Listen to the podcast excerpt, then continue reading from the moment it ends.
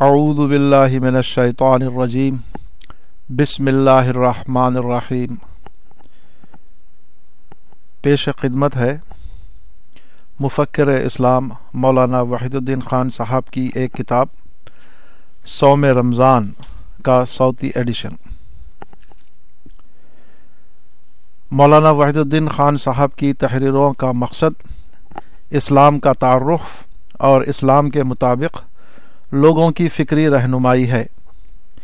یہ وقت کی ایک نہایت اہم ضرورت ہے کہ اس لٹریچر کو زیادہ سے زیادہ لوگوں تک پہنچایا جائے تاکہ اسلامی ذہن کی تشکیل ہو سکے۔ جو حضرات اس تعمیری اور دعوتی مشن کو یہاں امریکہ میں پھیلانے کے لیے تعاون کرنا چاہیں، تو مجھ سے یعنی خواجہ کلیم الدین سے ربط قائم کریں۔ فون نمبر ہے two one five two four zero four two nine eight سو میں رمضان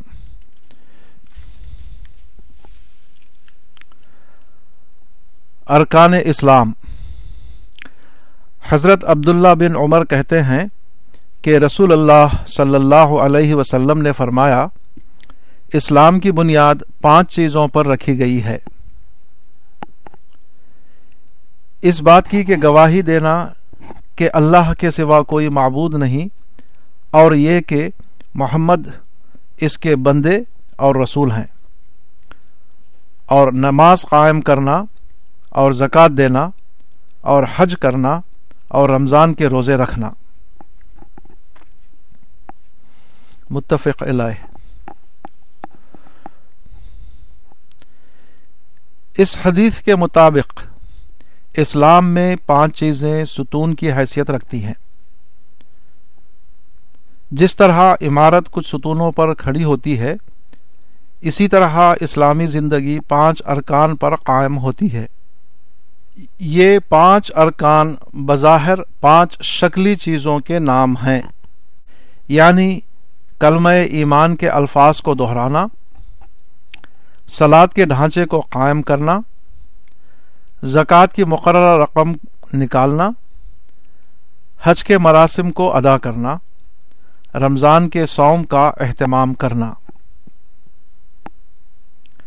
مگر اس کا مطلب شکل برائے شکل نہیں، بلکہ شکل برائے اسپرٹ ہے۔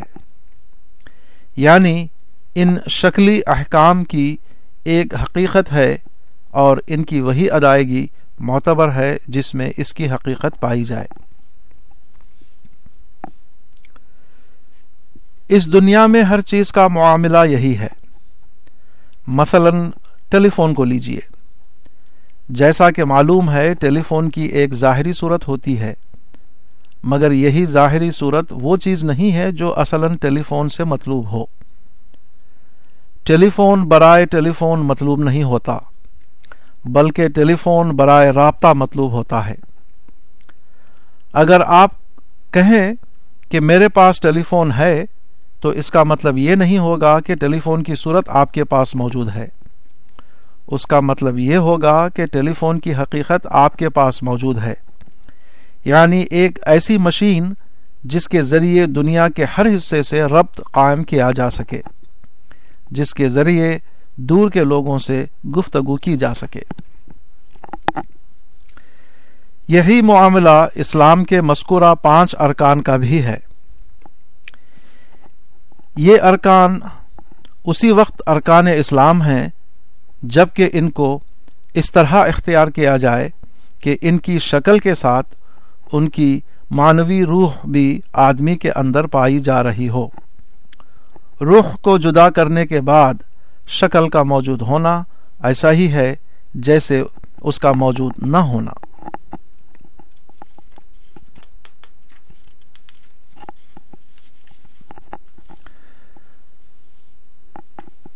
اب آئیے ان پانچ ارکان کے اسپرٹ کو جانیں۔ ایمان اسپرٹ۔ سب سے پہلا رک ایمان ہے۔ اس کی ظاہری صورت کلمہ اسلام کی زبان سے ادائیگی ہے۔ اور اس کی معنوی اسپرٹ اعتراف ہے۔ اس کلمے کے ذریعے ایک انسان خدا کا اس کے تمام صفات کمال کے ساتھ اعتراف کرتا ہے۔ وہ محمد عربی کی اس حیثیت کا اعتراف کرتا ہے کہ خدا نے ان کو میرے لیے اور تمام انسانوں کے لیے ابدی رہنما بنایا۔ یہ حقیقت جس کے دل میں اتر جائے، وہ اس کی پوری نفسیات میں شامل ہو جاتی ہے۔ ایسے آدمی کا سینہ سچائی کے اعتراف کے لیے کھل جاتا ہے۔ وہ ایک ایسا انسان بن جاتا ہے جس کے لیے کوئی بھی چیز کبھی حق کے اعتراف میں رکاوٹ نہ بن سکے۔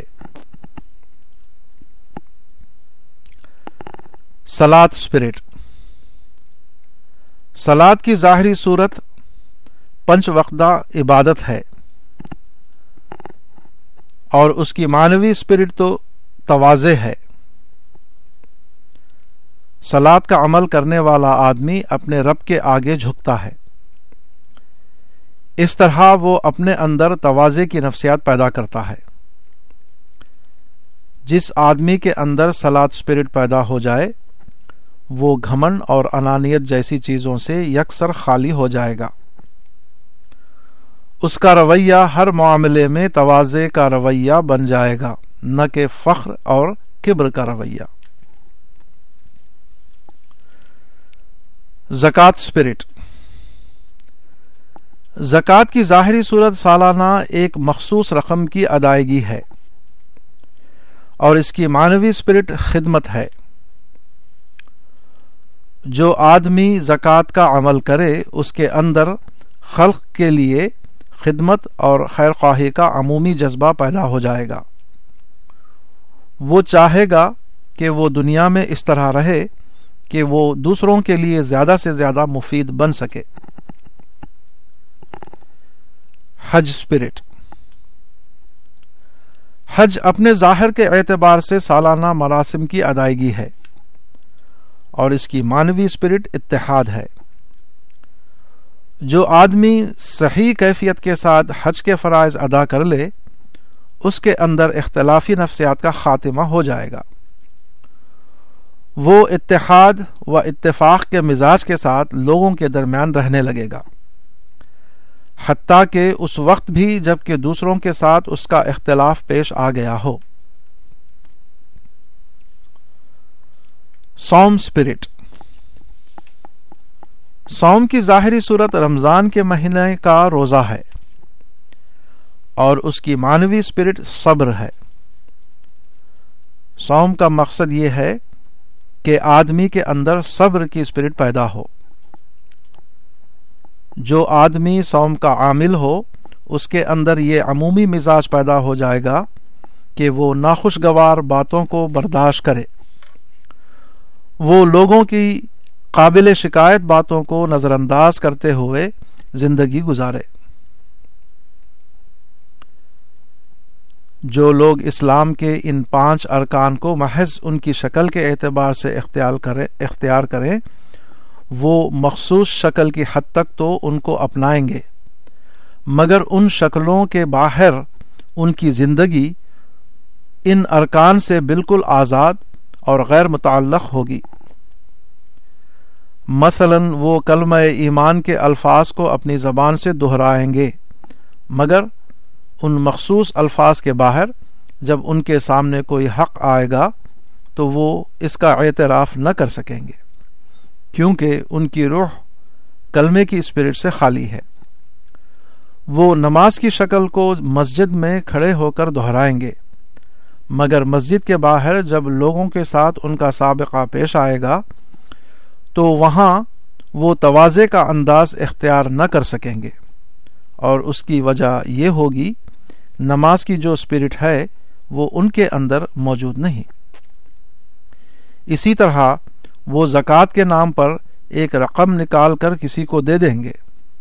مگر اس کے بعد جب وہ لوگوں کے ساتھ معاملہ کریں گے، تو اس میں وہ خیر خواہی کا ثبوت نہ دے سکیں گے۔ کیونکہ زکوٰۃ اسپرٹ سے ان کا سینہ خالی تھا۔ وہ اہتمام کے ساتھ حج کا سفر کریں گے۔ اور اس کے مراسم ادا کر کے واپس آ جائیں گے۔ مگر وہ اس کے لیے تیار نہ ہوں گے کہ لوگوں کی طرف سے پیش آنے والی شکایتوں کو نظر انداز کرتے ہوئے ان کے ساتھ اتحاد و اتفاق کا معاملہ کریں۔ کیونکہ انہوں نے حج کے باوجود حج اسپرٹ اپنے اندر پیدا نہیں کی۔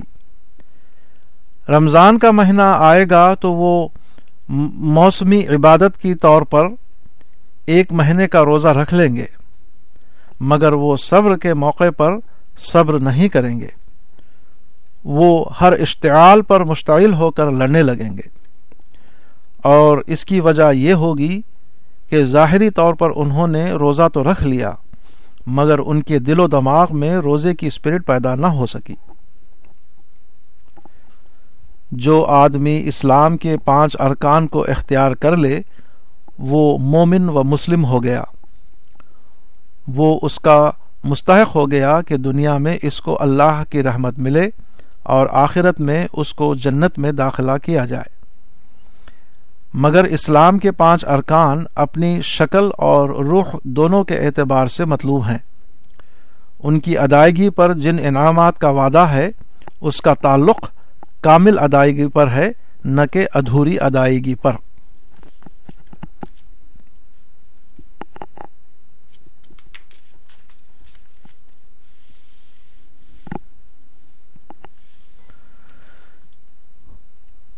روزے کا حکم۔ قرآن میں روزے کا حکم صورت البقرہ میں کسی قدر تفصیل کے ساتھ آیا ہے۔ یہاں قرآن کی ان آیتوں کا ترجمہ نقل کیا جاتا ہے۔ اے ایمان والو، تم پر روزہ فرض کیا گیا، جس طرح تم سے پہلے کی امتوں پر فرض کیا گیا تھا۔ تاکہ تم پرہیزگار بنو۔ گنتی کے چند دن، پھر تم میں سے جو شخص بیمار ہو یا سفر پر ہو، تو وہ دوسرے دنوں میں تعداد پوری کر لے۔ اور جن کو طاقت ہے، تو ایک روزہ کا بدلہ ایک مسکین کا کھانا ہے۔ جو کوئی مزید نیکی کرے، تو وہ اس کے لیے بہتر ہے۔ اور تم روزہ رکھو، تو یہ تمہارے لیے زیادہ بہتر ہے، اگر تم جانو۔ رمضان کا مہینہ جس میں قرآن اتارا گیا، ہدایت ہے لوگوں کے لیے اور کھلی نشانیاں راستے کی، اور حق و باطل کے درمیان فیصلہ کرنے والا۔ بس تم میں سے جو شخص اس مہینے کو پائے، وہ اس کے روزے رکھے۔ اور جو بیمار ہو یا سفر پر ہو تو دوسرے دنوں میں گنتی پوری کر لے۔ اللہ تمہارے لیے آسانی چاہتا ہے۔ وہ تمہارے ساتھ سختی کرنا نہیں چاہتا۔ اور اس لیے کہ تم گنتی پوری کر لو اور اللہ کی بڑائی کرو، اس پر کہ اس نے تم کو راہ بتائی اور تاکہ تم اس کے شکر گزار بنو۔ اور جب میرے بندے تم سے میری بابت پوچھیں، تو میں نزدیک ہوں، پکارنے والے کی پکار کا جواب دیتا ہوں۔ تو چاہیے کہ وہ میرا حکم مانے۔ اور مجھ پر یقین رکھیں تاکہ وہ ہدایت پائیں۔ تمہارے لیے روزے کی رات میں اپنی بیویوں کے پاس جانا جائز کیا گیا۔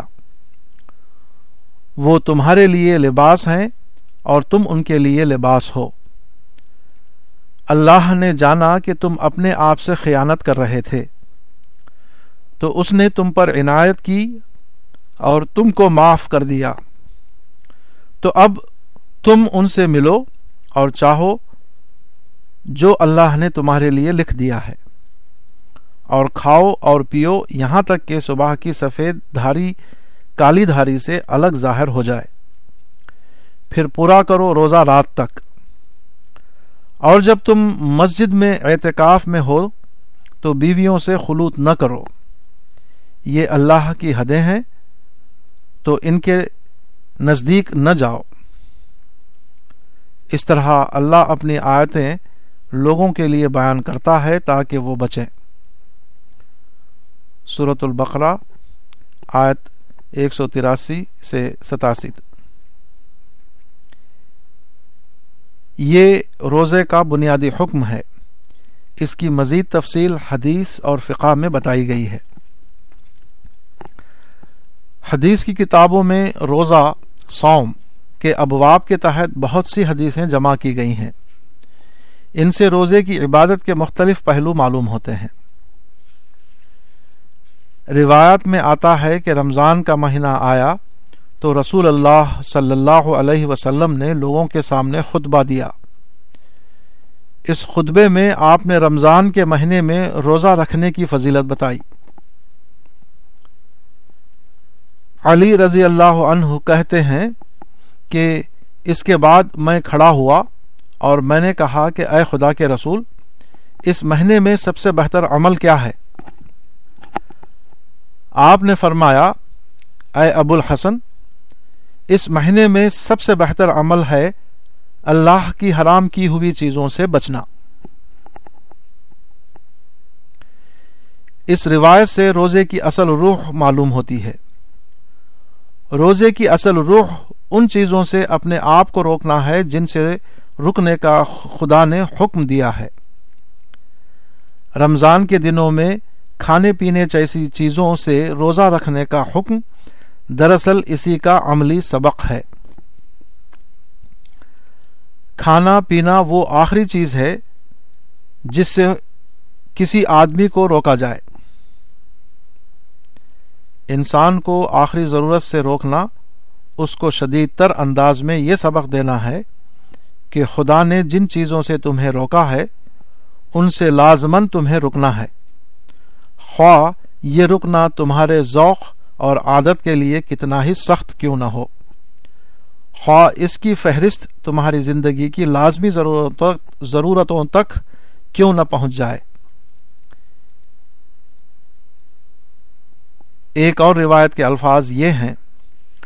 رسول اللہ صلی اللہ علیہ وسلم نے فرمایا کہ جب بھی کسی روزے دار کو گالی دی جائے اور وہ کہے کہ تم پر سلامتی ہو، میں تم کو گالی نہیں دوں گا، جیسے تم نے مجھ کو گالی دی، تو اللہ تعالی فرماتے ہیں کہ میرے بندے نے ایک شخص کی برائی سے روزے کی پناہ لی، تو میں نے بھی اس کو آگ سے پناہ دے دی۔ روزے کا مقصد یہ صلاحیت پیدا کرنا ہے کہ آدمی کی زندگی پابند زندگی ہو، نہ کہ بے قید زندگی۔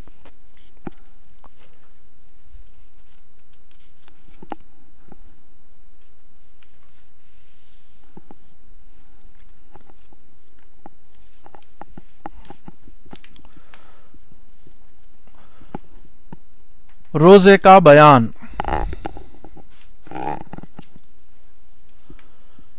روزے کی عبادت کا ایک پہلو مسائل سے تعلق رکھتا ہے۔ یہ مسائل عام طور پر لوگوں کو معلوم ہیں۔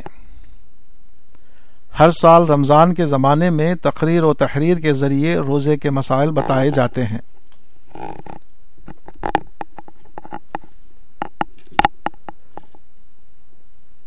اس لیے مسائل کا پہلو کافی تفصیل کے ساتھ لوگوں کے علم میں آتا رہتا ہے۔ اس وقت میں جو کچھ کہوں گا، وہ زیادہ تر روزے کی حقیقت کے بارے میں ہوگا۔ قرآن میں روزے کا باقاعدہ حکم صورت البقرہ رکو تیئیس تیئیس میں دیا گیا ہے۔ اس حکم کا آغاز اس آیت سے ہوتا ہے۔ کہ اے ایمان والو، تمہارے اوپر روزے لکھ دیے گئے ہیں، جس طرح وہ پچھلی امتوں پر لکھ لکھ، لکھے گئے تھے، تاکہ تم میں تقوا پیدا ہو۔ اس سے معلوم ہوتا ہے کہ روزہ ہر دور میں شریعت خدا بندی کا جز رہا ہے۔ آج جب ایک شخص روزہ رکھتا ہے تو گویا کہ وہ ایک ایسے تاریخی تسلسل کا حصہ بن جاتا ہے جو ہر دور کے دین داروں میں جاری رہا ہے اور آئندہ ہر دور میں جاری رہنے والا ہے۔ روزے دار اپنے اندر یہ قلبی اطمینان محسوس کرتا ہے کہ میں وہ عمل کر رہا ہوں جو اللہ کے نیک اور مقبول بندوں نے ہر زمانے میں کیا ہے۔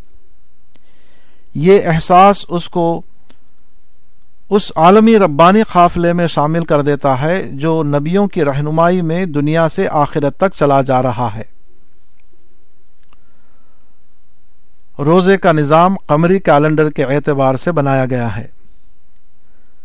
شعبان کی آخری شام کو اگلے مہینے کا چاند دیکھ کر روزہ رکھنے کا سلسلہ شروع ہوتا ہے۔ اس طرح روزے کی سرگرمیاں شعبان کے مہینے کے آخر سے ہی شروع ہو جاتی ہیں۔ لوگ شعبان کی آخری تاریخ کا شمار کرنے لگتے ہیں تاکہ اس روز چاند دیکھ کر رمضان کی آمد کا فیصلہ کریں۔ چاند دیکھ کر روزہ رکھنا گویا روزے سے پہلے آدمی کے اندر روزے کی نفسیات برپا کرنا ہے۔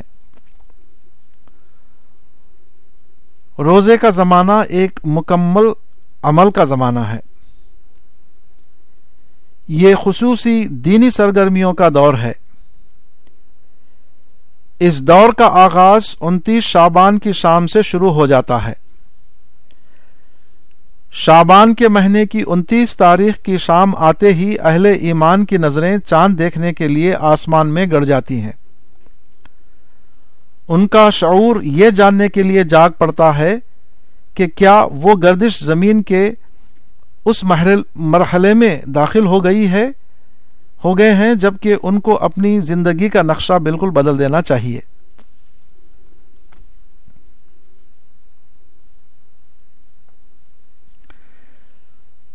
شابان کے مہینے کی انتیس تاریخ کی شام آتے ہی اہل ایمان کی نظریں چاند دیکھنے کے لیے آسمان میں گڑ جاتی ہیں۔ ان کا شعور یہ جاننے کے لیے جاگ پڑتا ہے کہ کیا وہ گردش زمین کے اس مرحلے میں داخل ہو گئے ہیں جبکہ ان کو اپنی زندگی کا نقشہ بالکل بدل دینا چاہیے۔ اب انہیں روزانہ یہ جاننے کے لیے فکر مند ہونا ہے کہ صبح ٹھیک ٹھیک کس وقت شروع ہوگی اور سورج کتنے بج کر کتنے منٹ پر غروب ہوگا۔ کیونکہ روزہ ان کے لیے اس بات کا اعلان بن کر آتا ہے کہ اب انہیں اپنی زندگی کے نظام میں اوقات کی نئی رعایت کرتے ہوئے چلنا ہے۔ دوسرے دنوں میں ایسا تھا کہ جب بھوک لگی تو کھانا کھا لیا، جب پیاس لگی تو پانی پی لیا۔ گویا بقایا دنوں میں بھوک اور خواہش ان کی رہنما تھی۔ مگر اب اصول ان کی زندگی کا رہنما بن جاتا ہے۔ اب ان کو نہایت صحت کے ساتھ یہ جاننا پڑتا ہے کہ رات کو کتنے بج کر کتنے منٹ تک کھانا ہے۔ اس کے بعد کھانا پینا بالکل بند کر دینا ہے۔ اور پھر شام کو دوبارہ ٹھیک کتنے بجے کھانے پینے میں مشغول ہونا ہے۔ جو دن پہلے کسی احتیاط اور اندیشے کے بغیر گزرتے تھے اب انہیں دنوں کو اس اس زندہ احساس کے ساتھ گزارنا پڑتا ہے کہ کیا کرنا ہے اور کیا نہیں کرنا ہے۔ کیا کھانا ہے اور کیا نہیں کھانا ہے۔ ایسا نہ کرو، ورنہ روزہ ٹوٹ جائے گا۔ ویسا نہ کرو، ورنہ روزہ رکھ کر بھی تم بے روزہ ہو جاؤ گے۔ روزہ آدمی کے لیے ایک خصوصی تربیت گاہ میں داخلہ ہے۔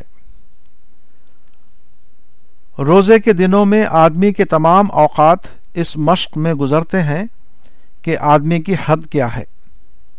وہ کہاں تک جا سکتا ہے اور کہاں تک نہیں جا سکتا۔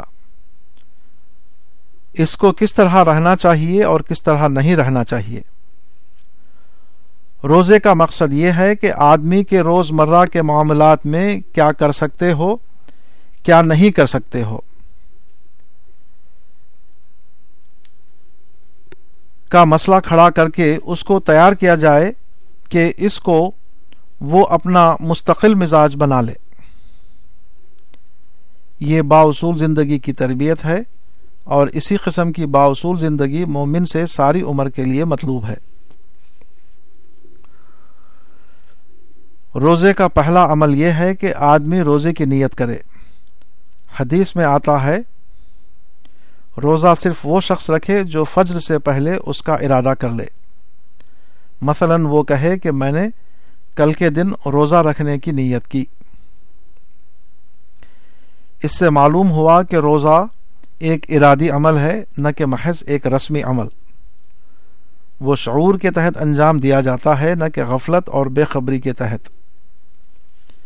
یہی معاملہ پورے دین کا ہے۔ دین پورا کا پورا شعور سے تعلق رکھتا ہے۔ وہی شخص دیندار ہے جو دینی اعمال کو زندہ شعور کے تحت ادا کرتا ہے۔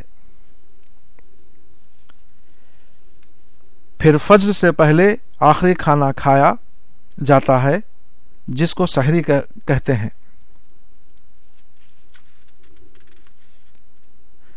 حدیث میں آتا ہے کہ سحری کھاؤ کیونکہ سحری میں برکت ہے۔ ایک صحابی کہتے ہیں کہ رسول اللہ صلی اللہ علیہ وسلم نے رمضان میں مجھے سحری کے لیے بلایا تو فرمایا کہ آؤ، مبارک کھانا کھاؤ۔ ایک اور صحابی کہتے ہیں کہ رمضان میں فجر سے پہلے میں رسول اللہ صلی اللہ علیہ وسلم کے پاس آیا تو آپ سحری کھا رہے تھے۔ آپ نے فرمایا کہ سحری ایک برکت ہے۔ جو اللہ نے تم کو دی ہے، تو اس کو نہ چھوڑو۔ جامع الاصول۔ فجر سے پہلے سحری کا کھانا، اس بات کی یاد دہانی ہے کہ اللہ جب بظاہر کسی سخت کام کا حکم دیتا ہے، تو اسی کے ساتھ اس کے لیے آسانی کا انتظام بھی فرما دیتا ہے۔ وہ روزے کا حکم دیتا ہے تو اسی کے ساتھ سحری کی رخصت بھی دے دیتا ہے۔ وہ دعوت کی ذمہ داری ڈالتا ہے تو مدعو کے مقابلے میں دائی کی حفاظت کی ذمہ داری بھی لے لیتا ہے۔ وہ بوقت جارحیت کی جہاد کی ترغیب دیتا ہے تو اسی کے ساتھ فرشتوں سے یہ بھی فرما دیتا ہے کہ مجاہدین کو خصوصی مدد پہنچا کر انہیں کامیاب کرو۔ اللہ کے حکم میں بظاہری سختی یا مشکل نظر آئے تو مومن کو توکل کا طریقہ اختیار کر کے اس کی طرف بڑھ جانا چاہیے۔ کیونکہ اللہ صرف حکم نہیں دیتا، بلکہ اپنے حکم کے تقاضوں کو بھی پورا کرتا ہے۔ وہ انسان کو آزمائش میں ڈالنے کے ساتھ اس کو سنبھال، سنبھالتا بھی ہے۔ وہ آزمائش کے وقت انسان کی نصرت کا انتظام بھی فرماتا ہے۔ سحری با الفاظ دیگر، اپنا آخری کھانا کھانے کے بعد مومن اپنا دن شروع کرتا ہے۔ روزانہ جو کام وہ روزے کے بغیر کرتا تھا، انہی کاموں کو اب وہ روزہ دار بن کر انجام دیتا ہے۔ اس کا نتیجہ یہ ہوتا ہے کہ اس کے ہر کام میں نئی نفسیات شامل ہو جاتی ہیں۔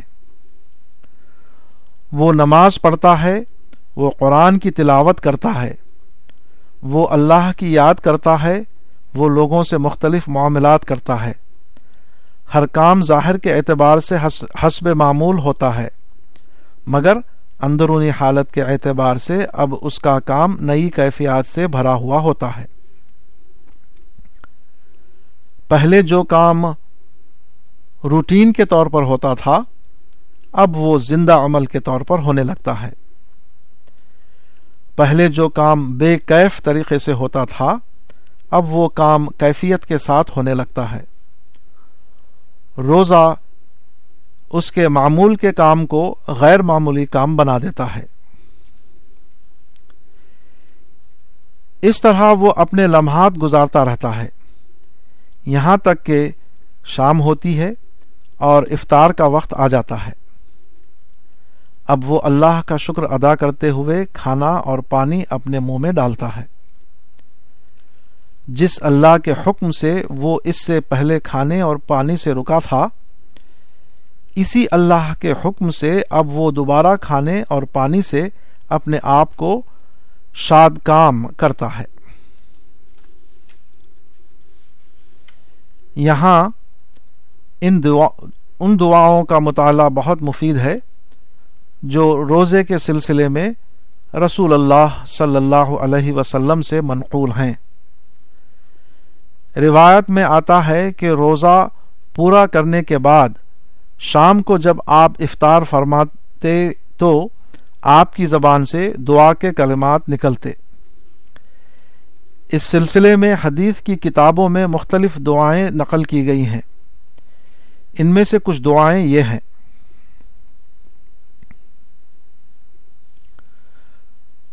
اس کا ترجمہ یہ ہے۔ شکر اور تعریف اللہ کے لیے جس نے مدد کی تو میں نے روزہ رکھا اور اس نے رزق دیا تو میں نے افطار کیا۔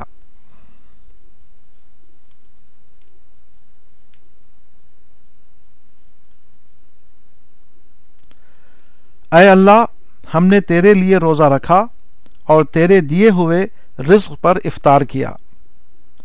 تو ہم تو ہم سے قبول فرما۔ بے شک تو سننے والا، جاننے والا ہے۔ اے اللہ، میں نے تیرے لیے روزہ رکھا اور میں نے تیرے رزق سے افطار کیا۔ شکر اور تعریف اللہ کے لیے ہے۔ پیاس بجھ گئی اور رگیں تر ہو گئیں اور اللہ نے چاہا تو اجر ثابت ہو گیا۔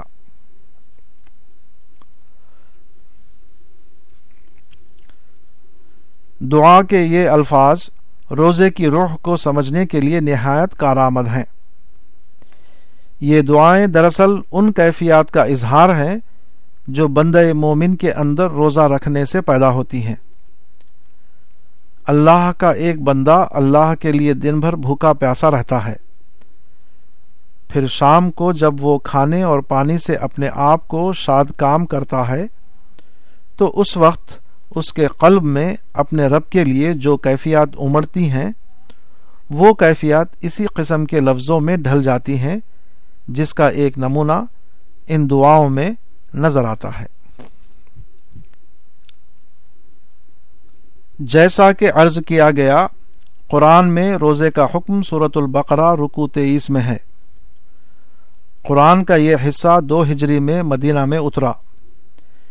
اس سے پہلے مکے میں بھی رسول اللہ صلی اللہ علیہ وسلم اور آپ کے اصحاب ہر مہینے میں چند دن کا روزہ رکھتے تھے۔ مگر ایک مہینے کے روزے کی فرضیت کا باقاعدہ حکم مدینے میں نازل ہوا۔ یہ تدریج کا طریقہ ہے اور یہ طریقہ اسلام کے تمام احکام میں ملحوظ رکھا گیا ہے۔ روزے کے لیے عربی لفظ سوم ہے۔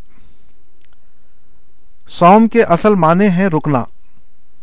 سائم کا مطلب ہے رکنے والا۔ روزے دار یا سائم۔ چونکہ روزے کے دنوں میں کھانے پینے سے وقتی طور پر رک جاتا ہے، اس لیے اس کو سائم کہا جاتا ہے۔ اس اعتبار سے روزے کے مہینے کو پرہیز کا مہینہ کہا جا سکتا ہے۔ روایت میں آتا ہے کہ شابان کے مہینے کے آخر میں جبکہ رمضان قریب آ چکا تھا، رسول اللہ صلی اللہ علیہ وسلم مدینے کی مسجد نبوی میں خطبے کے لیے کھڑے ہوئے۔ آپ نے رمضان کے مہینے میں روزہ رکھنے کی فضیلت بیان کی۔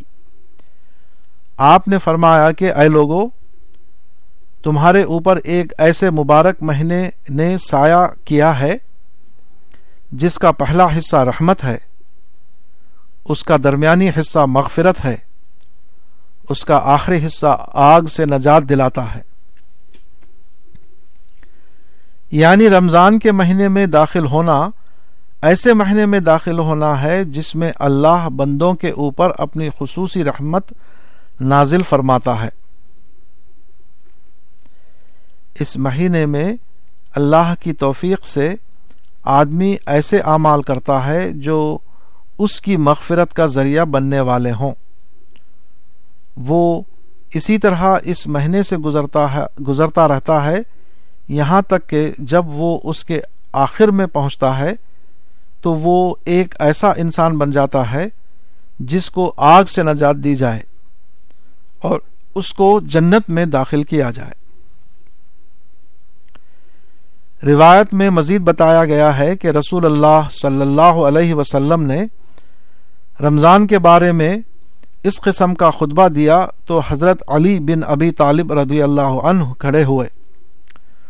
انہوں نے آپ سے ایک سوال کیا۔ انہوں نے پوچھا کہ اے خدا کے رسول، اس مہینے میں سب سے سب سے افضل عمل اور سب سے بہتر عمل کیا ہے؟ آپ نے فرمایا، اس مہینے میں سب سے بہتر عمل ہے اللہ کی حرام کی ہوئی چیزوں سے بچنا۔ اس حدیث سے معلوم ہوتا ہے کہ روزہ یا سوم کی ایک شکل ہے اور ایک اس کی اسپرٹ ہے۔ اس کو سمجھنے کے لیے سوم اسپرٹ کہا جا سکتا ہے۔ یہ سوم اسپرٹ یہ ہے کہ آدمی اپنے آپ کو ان چیزوں سے روکے جن سے رکنے کا اللہ نے حکم دیا ہے۔ وہ رمضان کے مہینے کے سوم کو اپنے لیے سال بھر کا سوم بنا لے۔ رمضان کے دنوں میں کھانے پینے جیسی چیزوں سے رکنا یا ان کا روزہ رکھنا گویا اسی کا ایک عملی سبق ہے۔ وہ آدمی کے اندر اسی سوم اسپرٹ کو جگانے کی ایک تدبیر ہے۔ کھانا اور پینا آدمی کی ناگزیر ضرورتوں میں سے ہے۔ کھانا پینا وہ آخری چیز ہے جس سے کسی آدمی کو روکا جائے۔ ایسی حالت میں انسان کو اس کی آخری ضرورت سے روکنا، گویا اس کو شدید تر انداز میں یہ سبق دینا ہے کہ اللہ نے تم کو جن چیزوں سے روکا ہے، ان سے ہر حال میں تمہیں رکنا ہے۔ خواہ یہ رکنا تمہارے ذوق اور تمہاری عادت کے لیے کتنا ہی زیادہ سخت کیوں نہ ہو۔ خواہ ان ممنوع چیزوں کی فہرست تمہاری زندگی کی لازمی ضرورتوں تک کیوں نہ پہنچ جائے۔ اس طرح اور بہت سی حدیثیں ہیں جن سے روزے کے بارے میں اس چیز کی اہمیت معلوم ہوتی ہے جس کو میں سوم اسپرٹ کہہ رہا ہوں۔ مثلا صحیح بخاری کی ایک روایت ہے۔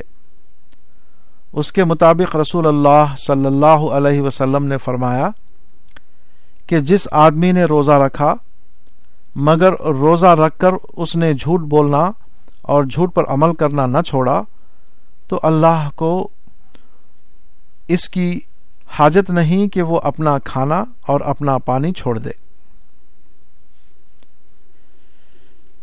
یہ حدیث واضح طور پر بتاتی ہے کہ وہی روزہ روزہ ہے جس کے اندر روزے کی روح یا سوم اسپرٹ پائی جائے۔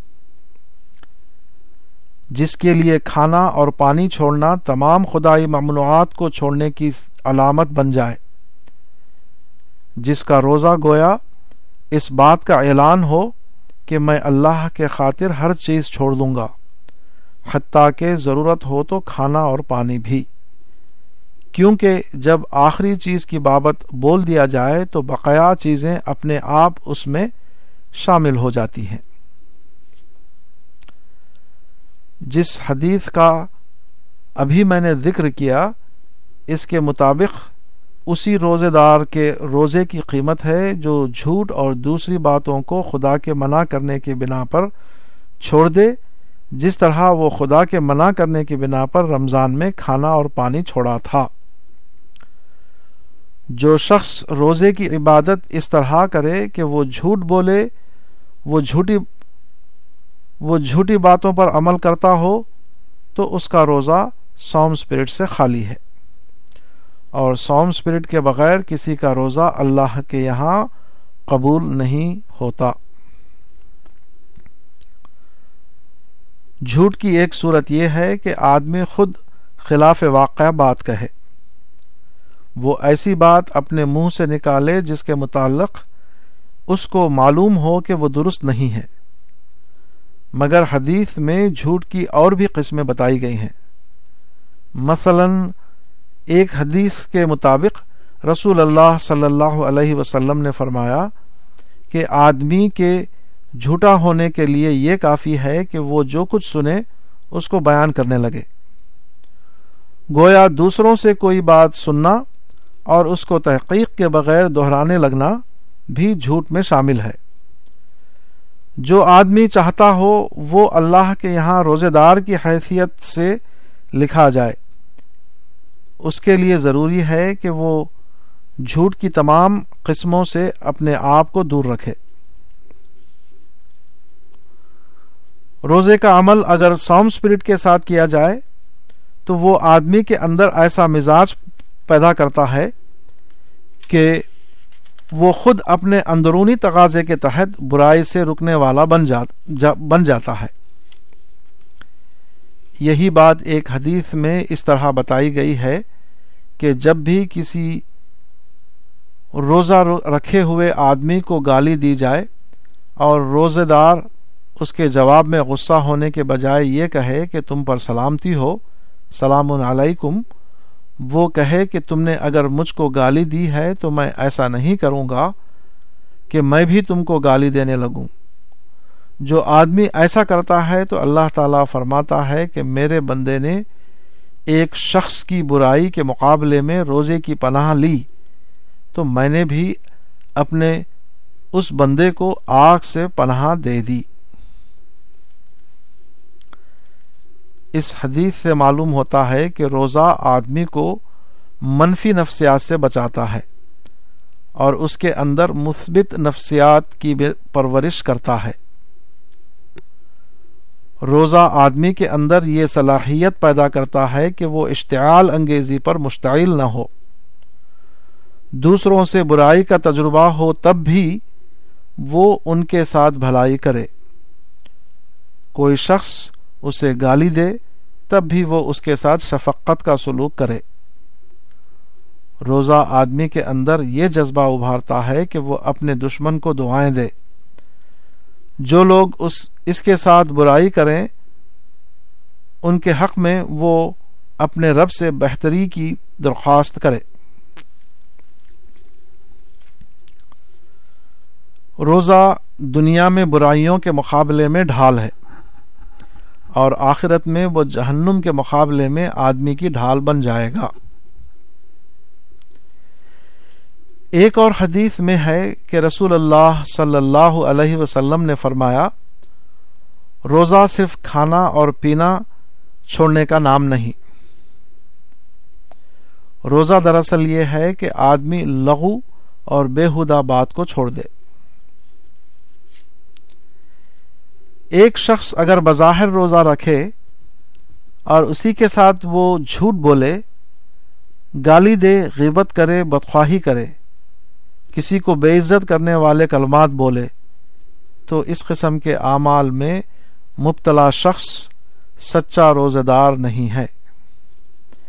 اس قسم کا روزہ حدیث کے الفاظ میں ایسا ہی ہے، جیسے کسی آدمی نے خدا کے جائز کی ہوئی چیز سے روزہ رکھا اور پھر خدا کی حرام کی ہوئی چیز سے اس نے افطار کر لیا۔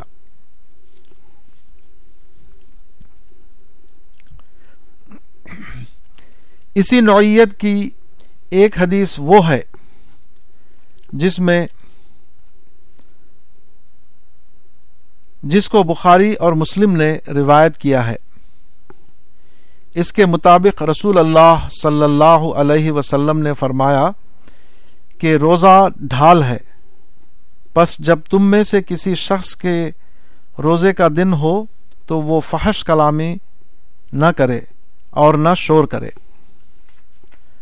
اور اگر کوئی آدمی اس کو برا کہے یا اس سے لڑائی کرے تو اس کو چاہیے کہ وہ کہہ دے کہ میں روزے دار ہوں، میں روزے دار ہوں۔ یہی وہ چیز ہے جس کو ہم نے سوم اسپرٹ کہا ہے۔ موجودہ دنیا میں مومن کا رویہ، رد عمل کا رویہ نہیں ہوتا۔ مومن کے لیے درست نہیں کہ کوئی شخص اس کو غصہ دلائے تو وہ غصے میں آ کر اس سے لڑنے لگے۔ مومن کو اپنی زبان یا اپنے رویے سے یہ بتانا چاہیے کہ میں تم سے مختلف آدمی ہوں۔ میں ایک روزے دار آدمی ہوں۔ میں نے اپنے آپ کو خدا کی مرضی کا پابند بنا رکھا ہے۔ میں تمہاری طرح بے قید نہیں ہوں کہ جو چاہوں کرنے لگوں۔ روزہ گویا خواہشات پر روک لگانے کی مشق ہے۔ رمضان کے مہینے میں اس کی مشق اس آخری حد پر کرائی جاتی ہے کہ آدمی کو کھانا اور پانی جیسے ضروری چیزوں کے استعمال سے بھی روک دیا جاتا ہے۔ کھانا پینا انسان کے لیے بالکل جائز ہے، مگر روزے کے دنوں میں اس ضروری چیزوں سے بھی پابندی لگا دی جاتی ہے۔ تاکہ آدمی کو موجودہ دنیا میں جو پابندی لگی پابندی، پابند زندگی گزارنا ہے اس کا احساس اس کو آخری حد تک کرایا جا سکے۔ رمضان کے مہینے میں جو اعمال کیے جاتے ہیں، ان میں سے ایک عمل تراوی ہے۔ یعنی عشاء کے نماز کے بعد جماعت کے ساتھ کچھ اور نمازیں ادا کرنا۔ تراوی دراصل تحجد ہے۔ عام لوگوں کی سہولت کے بنا پر اس کا وقت کچھ پہلے مقرر کر دیا گیا ہے۔ تحجد کو قرآن میں نافلہ، بنی اسرائیل، آیت نمبر انہتر میں کہا گیا ہے۔ نافلہ کے معنی زائد یا مزید کے ہوتے ہیں۔ گویا تحجد یا تراوی عبادت مزید ہے۔ جب کوئی شخص کسی کے بارے میں بہت اعلی جذبات پا رہا ہو، تو وہ اس کے لیے ضروری فرائض سے زیادہ کچھ کرنا چاہتا ہے۔ بندے کے اندر یہی احساس اپنے رب کے بارے میں اور بھی زیادہ شدت کے ساتھ ہوتا ہے۔ وہ چاہتا ہے کہ مقررہ عبادت کے ساتھ کچھ مزید عبادت ادا کرے۔ اہل ایمان کے اوپر پانچ وقت کی نماز فرض کی گئی ہے۔ مگر ایک سچا مومن عین اپنی فطری تقاضے کے تحت چاہتا ہے کہ وہ اپنے رب کی کچھ اور بھی عبادت کرے۔ اسی عبادت مزید کی ایک شکل تحجد ہے۔ رات کی اس نماز کو جب موخر کر کے پڑھا جائے تو اس کو تحجد کہا جاتا ہے۔ اور رات کی اس نماز کو جب مقدم کر کے پڑھیں تو اس کا نام تراوی ہے۔ تراوی کے ذریعے گویا اجتماعی نظم کے تحت مسلمانوں کو یہ سبق دیا جاتا ہے کہ تم کو عبادت مفروضہ کے ساتھ عبادت مزید بھی ادا کرنا ہے۔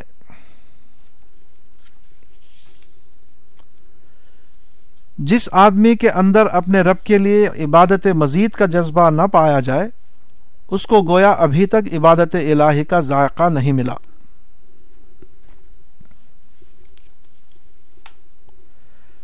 رمضان کی خصوصیات میں سے ایک خصوصیت یہ ہے کہ اس مہینے میں للت القدر، شب قدر ہوتی ہے۔ للت القدر کے معنی ہیں فیصلے کی رات۔ سال میں ایک خاص رات ہے جس میں اللہ تعالی کے سالانہ فیصلہ، فیصلے کیے جاتے ہیں۔ یہ رات رمضان کے آخری اشرا میں آتی ہے۔ اس رات کی اتنی اہمیت ہے کہ اس کو ہزار مہینوں سے بہتر بتایا گیا ہے۔ غالباً اس رات کو بہت زیادہ فرشتے اترتے ہیں۔ یہاں تک کہ زمین پر فرشتوں کی کثرت ہو جاتی ہے۔ اسی بنا پر اس رات کو زمین پر مخصوص روحانی ماحول پیدا ہو جاتا ہے۔ جن لوگوں کے اندر روحانی تاثر پذیری کا مادہ ہو وہ اس سے متاثر ہوتے ہیں۔ اس تاثر کی بنا پر ان کے قول و عمل میں غیر معمولی ربانی کیفیات پیدا ہو جاتی ہیں۔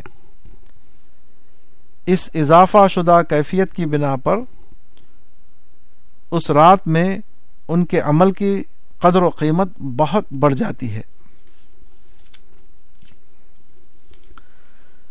حضرت عائشہ رضی اللہ عنہ نے رسول اللہ صلی اللہ علیہ وسلم سے پوچھا کہ اگر میں للت القدر کو پاؤں تو میں کس طرح دعا کروں؟ آپ نے فرمایا کہ اس کو اس طرح کہو۔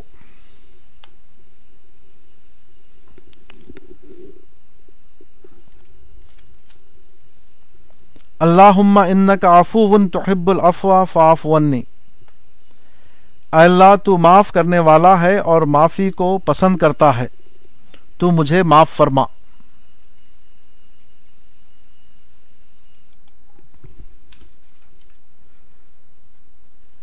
اس سے اندازہ ہوتا ہے کہ اللہ تعالی سے مانگنے کی سب سے بڑی چیز کیا ہے۔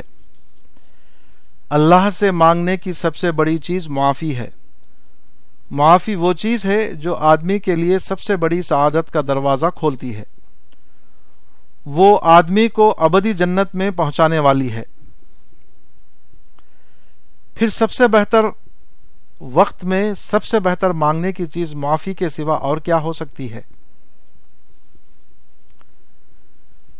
رمضان کے مہینے کا ایک عبادتی عمل وہ ہے جس کو اعتکاف کہا جاتا ہے۔ یعنی مہینے کے آخر میں دس دن یا اس سے کم یا زیادہ مدت کے لیے مسجد میں بیٹھنا۔ یہ اعتکاف رمضان کے عام اعمال سے الگ کوئی چیز نہیں ہے۔ یہ رمضان کے عام اعمال ہی کے کی زیادہ مرتکز صورت ہے۔ رمضان کے دن اور رات میں ایک روزہ دار جو کچھ کرتا ہے، اسی کو مزید یکسوئی اور اہتمام کے ساتھ کرنے کے لیے وہ اپنے ماحول سے الگ ہو کر چند دنوں کے لیے مسجد میں بیٹھ جاتا ہے۔ احتکاف کے دوران آدمی قرآن پڑھتا ہے۔ وہ نفل نمازیں ادا کرتا ہے۔ وہ اللہ کی یاد کرتا ہے۔ وہ زیادہ سے زیادہ اللہ کی طرف متوجہ رہتا ہے۔ ان مشغولیتوں کا نتیجہ یہ ہوتا ہے کہ اس کے روزوں میں مزید زندگی پیدا ہوتی ہے۔ جب وہ اعتکاف سے نکلتا ہے، تو وہ ایک نئی ربانی شخصیت لے کر نکلتا ہے۔ ایسی شخصیت جس کے اثرات مہینوں تک بھی ختم نہ ہوں۔ جو مسجد کے باہر کی دنیا میں بھی اسی طرح برائیوں سے الگ رہے۔ جس طرح وہ اعتکاف کے دوران اپنے ماحول سے الگ ہو گیا تھا۔ وہ اپنی پوری زندگی میں برائیوں سے علیحدہ رہنے والا انسان بن جائے۔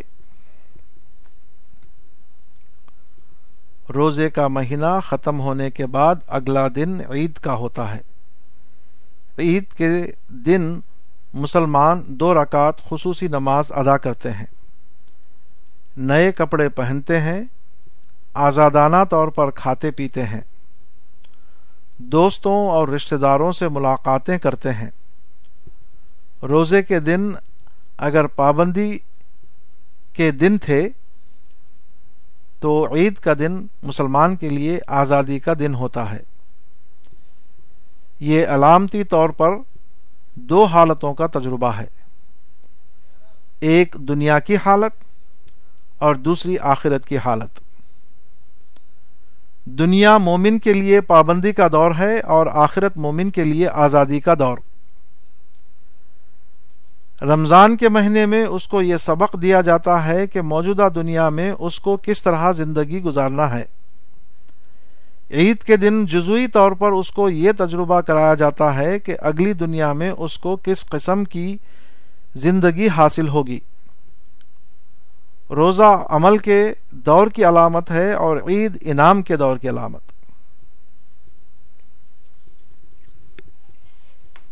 رمضان کا مہینہ۔ بخاری اور مسلم نے حضرت ابو حریرا سے روایت کیا ہے کہ رسول اللہ صلی اللہ علیہ وسلم نے فرمایا کہ جب رمضان کا مہینہ آتا ہے تو جنت کے دروازے کھول دیے جاتے ہیں۔ اور جہنم کے دروازے بند کر دیے جاتے ہیں اور شیطانوں کو باندھ دیا جاتا ہے۔ یہی بات ترمزی اور ابن ماجہ میں اس طرح آئی ہے کہ جب رمضان کے مہینے کی پہلی رات آتی ہے تو شیطانوں کو قید کر دیا جاتا ہے اور آگ کے دروازوں کو بند کر دیا جاتا ہے۔ پس اس کا کوئی دروازہ کھلا نہیں رہتا۔ اور جنت کے دروازوں کو کھول دیا جاتا ہے۔ پس اس کا کوئی دروازہ بند نہیں رہتا۔ اور پکارنے والا پکارتا ہے کہ اے خیر کا چاہنے والے، آگے آ۔ اور اے شر کو چاہنے والے، رک جا۔ اور اللہ لوگوں کو آگ سے آزاد کرتا ہے اور ایسا ہی ہر رات کو ہوتا ہے۔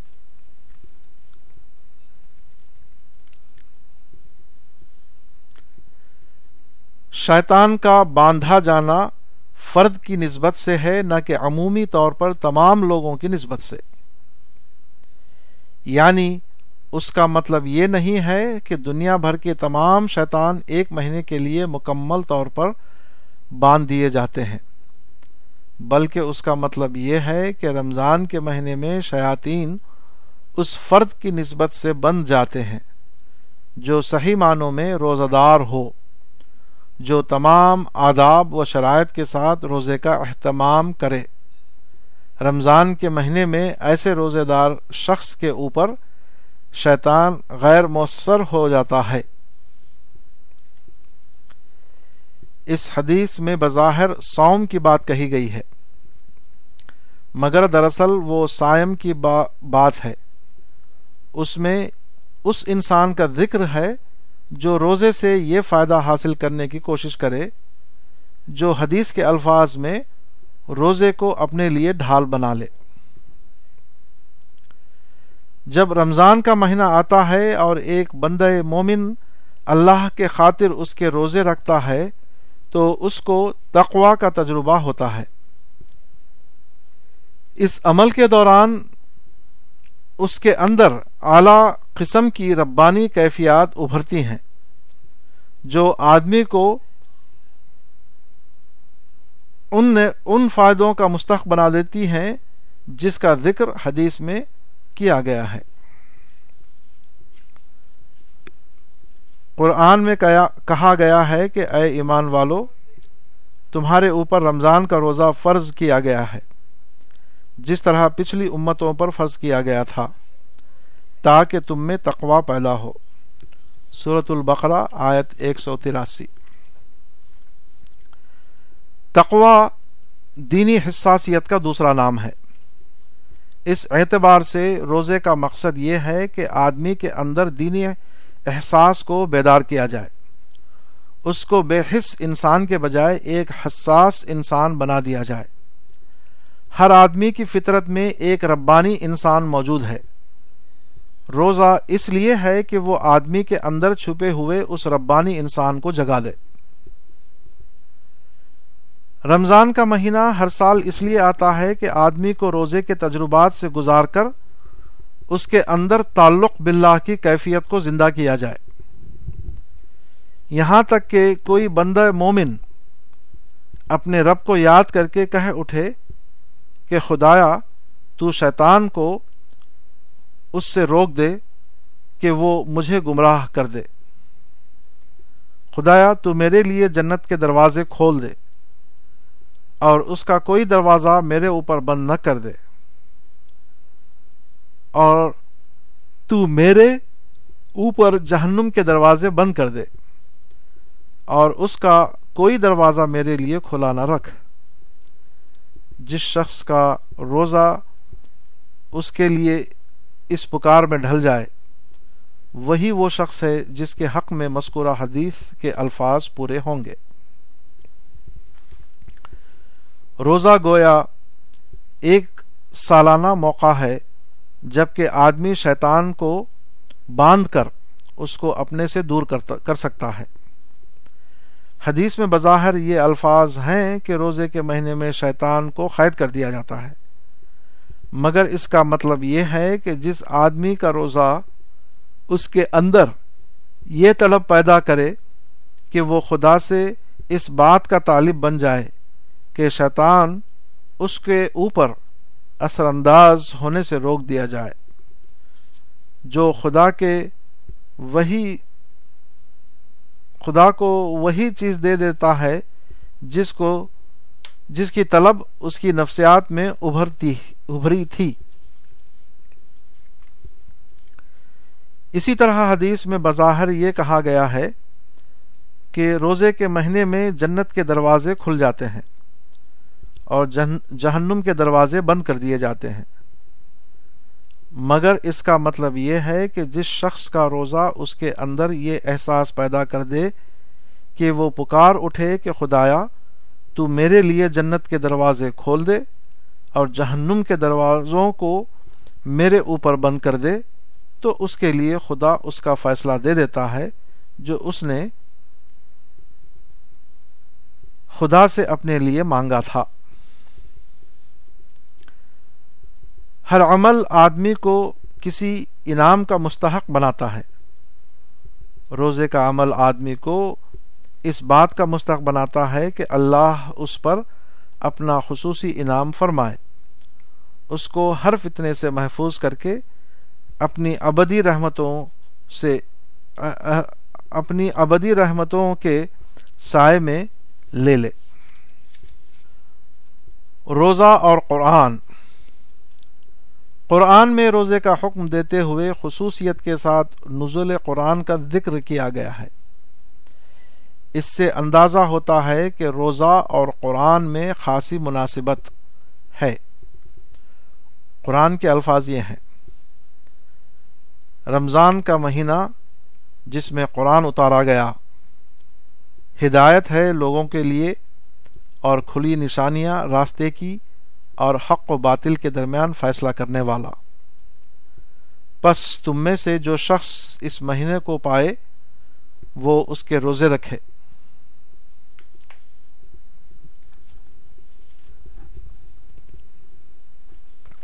قرآن کا نزول چھ سو دس ہجری میں، عیسوی میں شروع ہوا۔ یہ قمری کیلنڈر کے اعتبار سے رمضان کا مہینہ تھا۔ پہلی وہی رسول اللہ صلی اللہ علیہ وسلم پر اس وقت اتری جبکہ آپ ہرا نامی غار میں تھے۔ غار ہرا میں قرآن کا اترنا شروع ہوا اور تیئیس سال کے مدت میں تدریجی نزول کے بعد وہ مدینے میں اپنی تکمیل کو پہنچا۔ قرآن جیسے ہدایت نامہ کا نزول انسان کے اوپر اللہ تعالی کا سب سے بڑا انعام ہے، کیونکہ وہ انسان کو سب سے بڑی کامیابی کا راستہ دکھاتا ہے۔ وہ بتاتا ہے کہ انسان کس طرح اپنی موجودہ زندگی کو بامانی بنائے تاکہ موت کے بعد کی ابدی زندگی میں وہ معنویت سے بھری ہوئی اس دنیا میں داخلہ پا سکے، جس کا نام جنت ہے۔ جنت انسان کی منزل ہے اور روزہ گویا اس جنت تک پہنچنے کا راستہ۔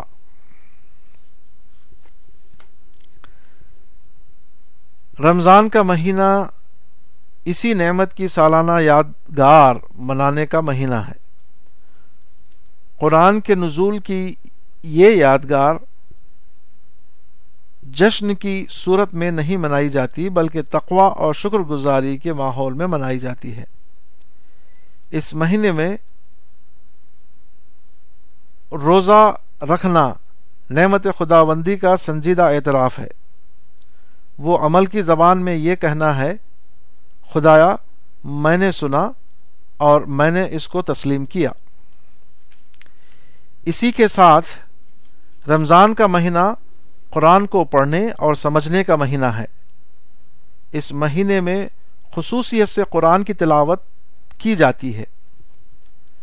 راتوں میں تراوی کی صورت میں قرآن کو ادب و احترام کے ساتھ سنا جاتا ہے۔ یہ مہینہ اس مقصد کے لیے خاص ہے کہ اس میں اللہ کی سب سے بڑی نعمت کا سب سے زیادہ تذکرہ کیا جائے۔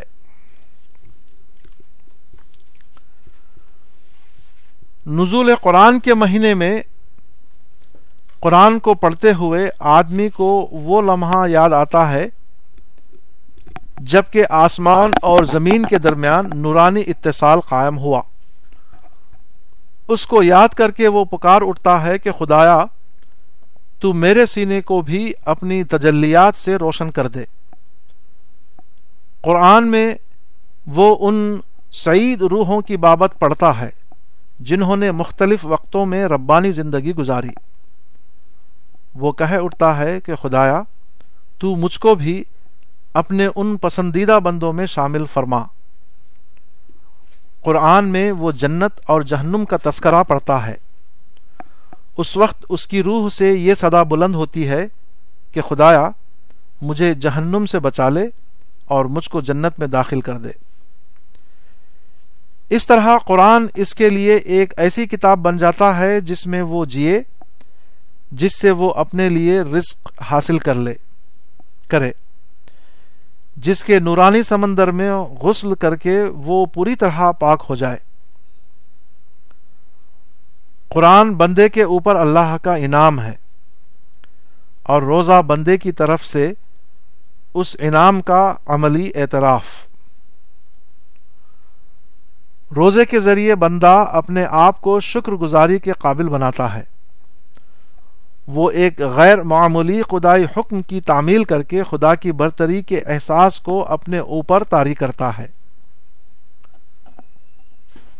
روزے کے کورس سے گزر کر وہ اپنے اندر یہ صلاحیت پیدا کرتا ہے کہ قرآن کے بتائے ہوئے طریقے کے مطابق وہ دنیا میں متقیانہ زندگی گزار سکے۔ روزہ ایک مخصوص عمل ہے۔ اس سے آدمی کے دل میں نرمی اور شکستگی آتی ہے۔ اس طرح روزہ آدمی کے اندر یہ صلاحیت پیدا کرتا ہے کہ وہ اپنے اندر لطیف نفسیات کو جگائے۔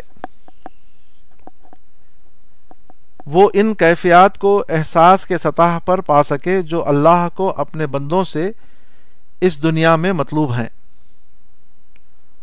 روزے کا پر مشقت تجربہ آدمی کو مادی سطح سے اٹھا کر روحانی سطح کی طرف لے جاتا ہے۔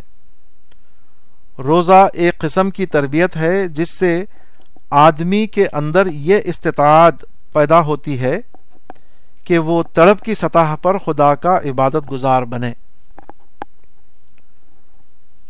روزہ آدمی کو اس قابل بناتا ہے کہ اللہ کی شکر گزاری میں اس کا سینہ تڑپے۔ وہ اللہ کی پکڑ کے خوف سے اس کے اندر کپ کپی پیدا ہو۔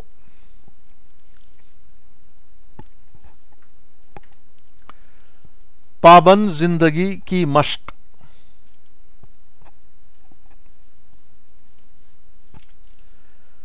رسول اللہ صلی اللہ علیہ وسلم نے فرمایا کہ روزہ ڈھال ہے۔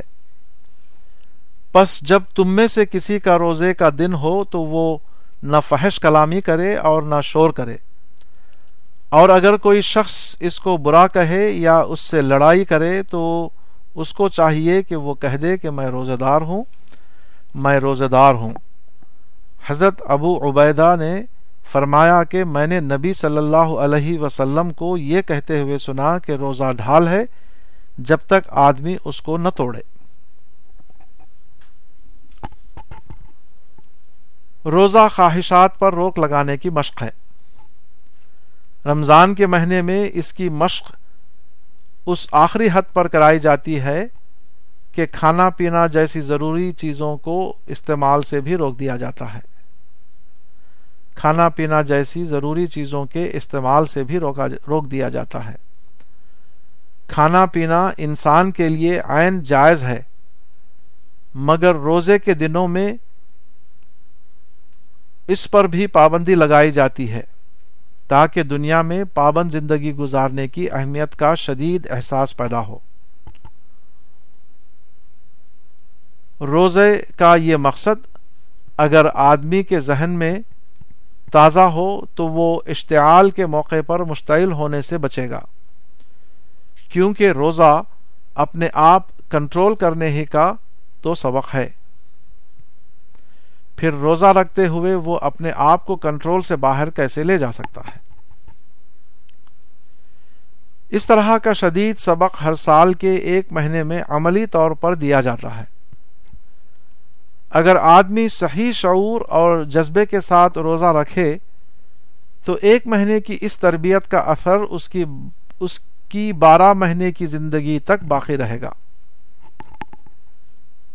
تربیت کے دوران جب اس نے اپنے آپ کو تھاما تھا، جب وہ اشتعال کے باوجود مشتعل نہیں ہوا تھا، تو تربیت کے بعد یقیناً اس کے اوپر اس کے اثرات باقی رہیں گے۔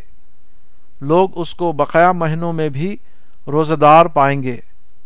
جس طرح انہوں نے اس کو رمضان کے مہینے میں روزہ دار پایا تھا۔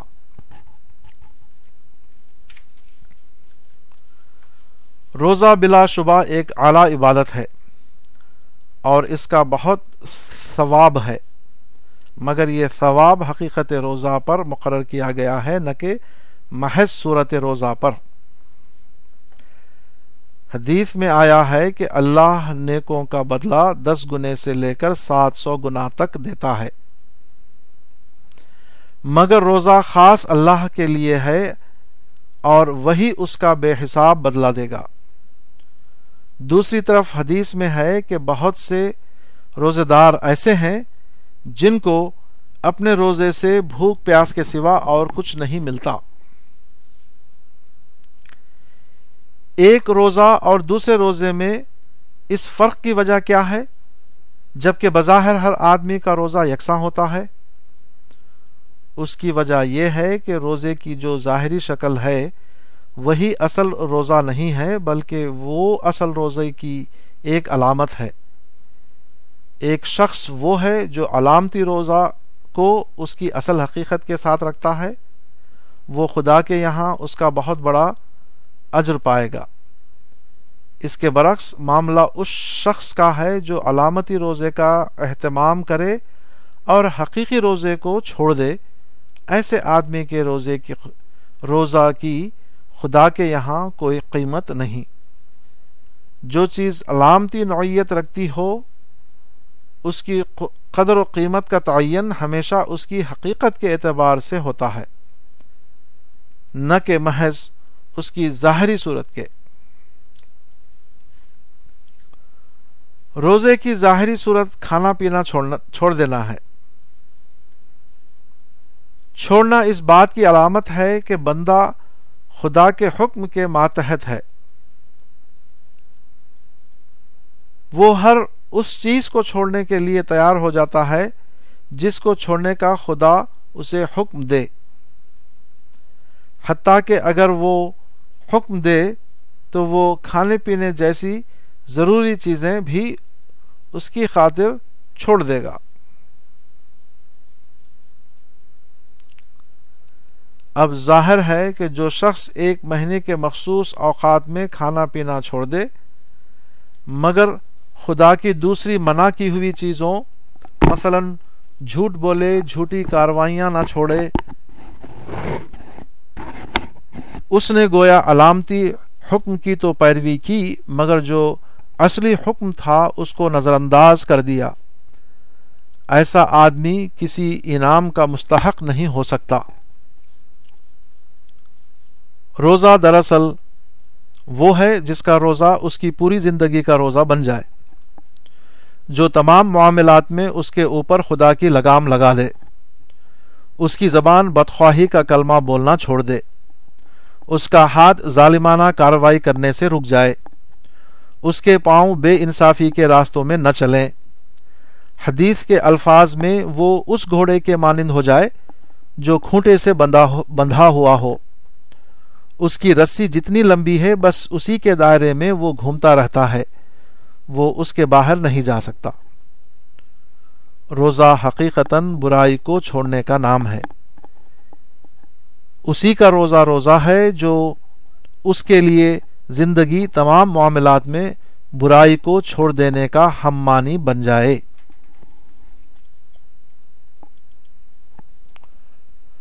روزے کا پیغام۔ روزہ ایک ایسی عبادت ہے جس کا تعلق تمام تر روزے دار کی اپنی ذات سے ہے۔ روزہ رکھنے والا آدمی خود اپنی ذات کو مشقت میں ڈالتا ہے۔ وہ خود اپنے آپ کو بھوک اور پیاس میں مبتلا کرتا ہے۔ روزہ ہر اعتبار سے ایک ذاتی عمل ہے۔ اس طرح روزہ پورے دین کی حقیقت کو بتاتا ہے۔ روزہ اس بات کا سبق ہے کہ عمل کا آغاز اپنے آپ سے ہوتا ہے، نہ کہ دوسروں سے۔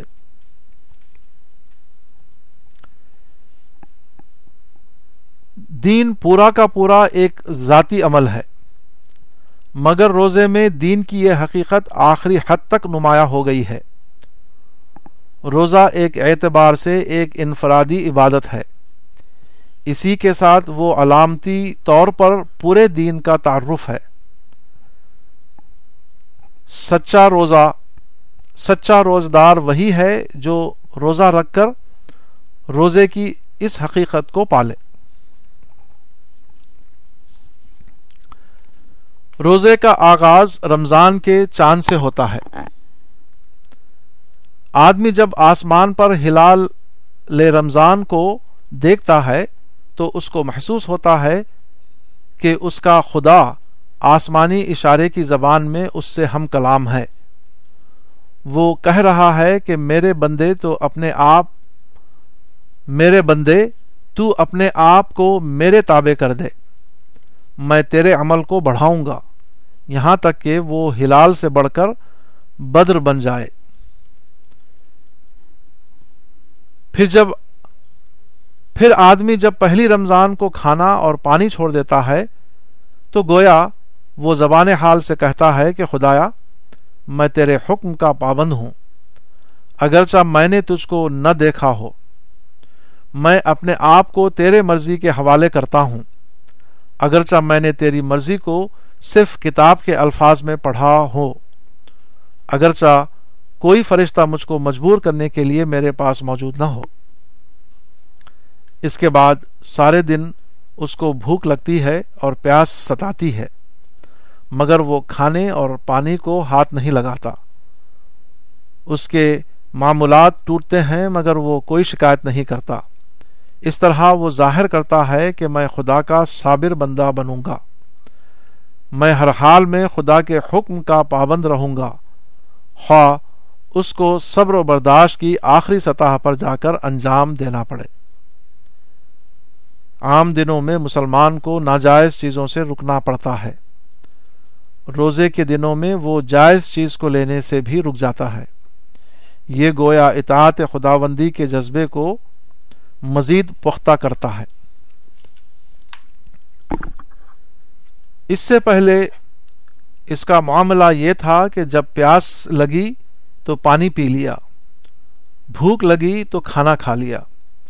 اب روزہ رکھنے کے بعد اسی شخص کا یہ حال ہو جاتا ہے کہ اس کو پیاس لگے تب بھی وہ پانی نہیں پیتا۔